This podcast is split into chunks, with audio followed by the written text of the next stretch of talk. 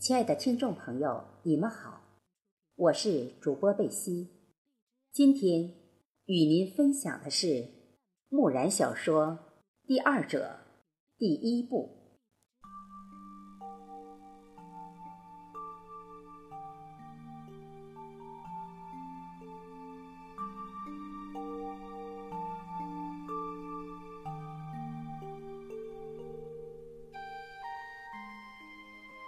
厉小飞再一次灵魂出窍的时候，他看见陆墨桐站在那座天桥上，他自己的肉体毅然转身走开。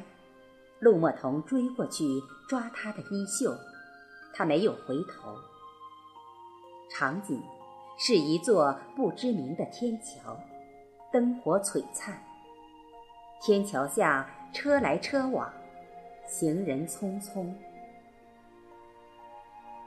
厉小飞的灵魂此时就飘在发生这些场景之时的上空，他看见他的肉体和陆墨桐分手，而且那样决绝，心却像被撕裂了一般，他放声痛哭。厉小飞从梦中醒来，泪流满面，拥在脖子的棉被也被泪水浸湿。他起身喝水，然后打开正在充电的手机。当时是凌晨2点35分。再看看厚厚的窗帘外，夜色正浓，万物都在安睡。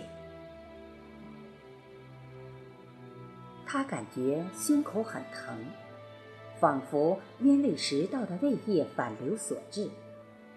他尽量调整自己的呼吸，让呼吸变得均匀，然后躺平了身体，不去想不该胡思乱想的事情。接到医院诊断通知书已经是3天前的事，医生神情凝重地告诉他，食道癌晚期。他瞬间觉得医生跟他开了一个很大的玩笑，他甚至有些想笑，自己只是觉得心口稍微疼痛而已，吞咽食物并没有什么异常。食道癌晚期，滑天下之大稽。厉小飞走出医院，纵然觉得生无可恋，唯一让他放不下的女人正在北京请产假生孩子，而这个孩子与自己无关。这个女人曾经和自己有关，现在只是和另外一个男人有关。厉小飞在生命垂危的最后时刻，想到这个女人。医生说，化疗可以起到延缓作用，可维持半年的生命。如果不化疗，可能3个月左右。厉小飞苦笑着说：“算了吧，与其化疗痛苦，还不如让自己安排仅剩3个月的生命。”接着，厉小飞在当天晚上就做了之前讲到的梦。厉小飞是个很节俭的人，以前见了乞丐，总是观察谁是真的需要帮助，谁是利用同情博得收入，才分清情况给予施舍。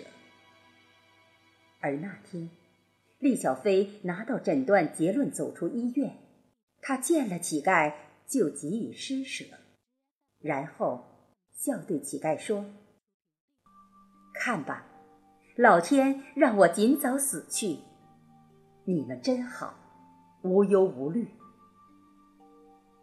厉小飞穿衣起床，刷牙、洗脸、剃胡须，对着镜子看自己，多好的一张脸，就要被疾病吞吃掉了。要抓紧剩余的3个月，做些认为最重要的事情。我的时间不多了，厉小飞默默地讲。他铺开稿纸，决定给远在家乡的父母写封信，再委托朋友等他死去以后寄出。这样，父母才能明白他为何放弃手术和化疗。如果现在寄出，他最后的人生计划有可能被打乱。爸妈，您二老最近身体还好吧？我是小飞，你们唯一的儿子，我很想你们，就在此刻。爸，您肺不好，换季老是咳嗽，就少抽点烟吧。以前给您说，您总是扭头就走，就让儿子再跟您唠叨一下，该戒了。妈，您老是胃疼，不知道最近有无好转。我给您进的药按时服用，都治好了好几个人。您也别老是去庙里问，还是药管用。妹妹小丽出嫁了，让她多担待点儿你们的日常起居，毕竟我经常在外地，照顾不到你们，请你们原谅。爸妈，此时我的眼泪就下来了，不能控制自己，甚至都让泪水打湿了。儿子怎么就得了治不好的病呢？咱家世世代代为人善良忠厚，怎么就让我得了癌？我又不甘心呐。可是现实已经摆在咱家面前，就得认呐。我托朋友随后将我的信寄给你们，等你们看到这封信时，我已经告别这个人世。你们也知道，我高中时那个经常来咱家的陆墨童，他现在在北京一家跨国科技公司，专门从事药品研究。说不准有什么药物就能延缓我的死亡。我准备去北京找他。爸妈，我宁愿你们收不到这封信，可你们收到的时候，就是我已经离开了。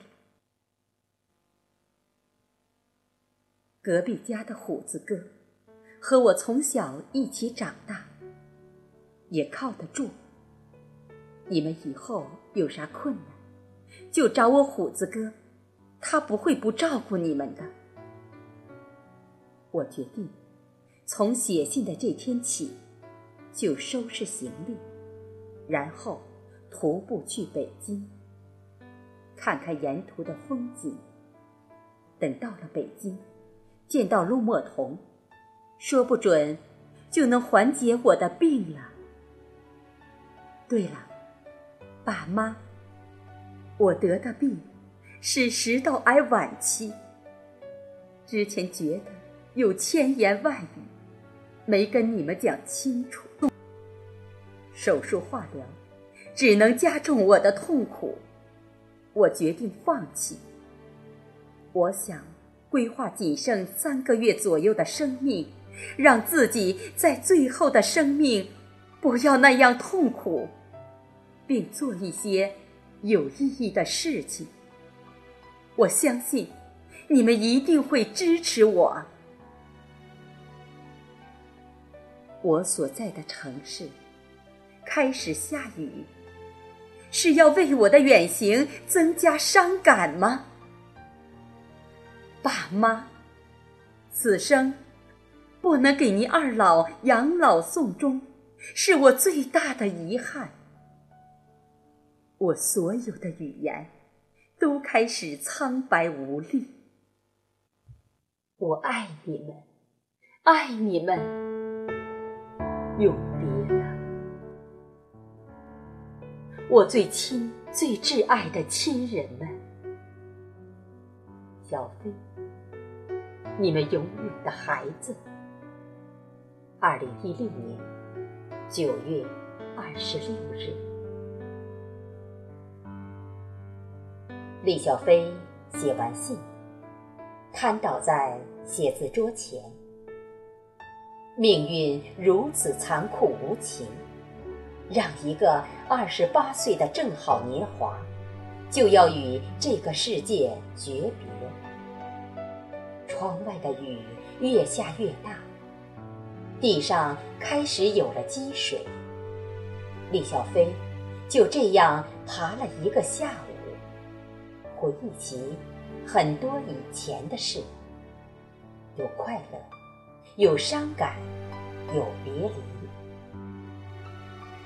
如今，他还没有及时规划自己将来的人生，便要匆匆谢幕，而心中日夜念起的名字却越来越成为他剩余生命的全部。他要徒步去见他一次，无论什么困难险阻，已经不是重要的事情。李小飞饿着肚子站起来，决定去吃点东西。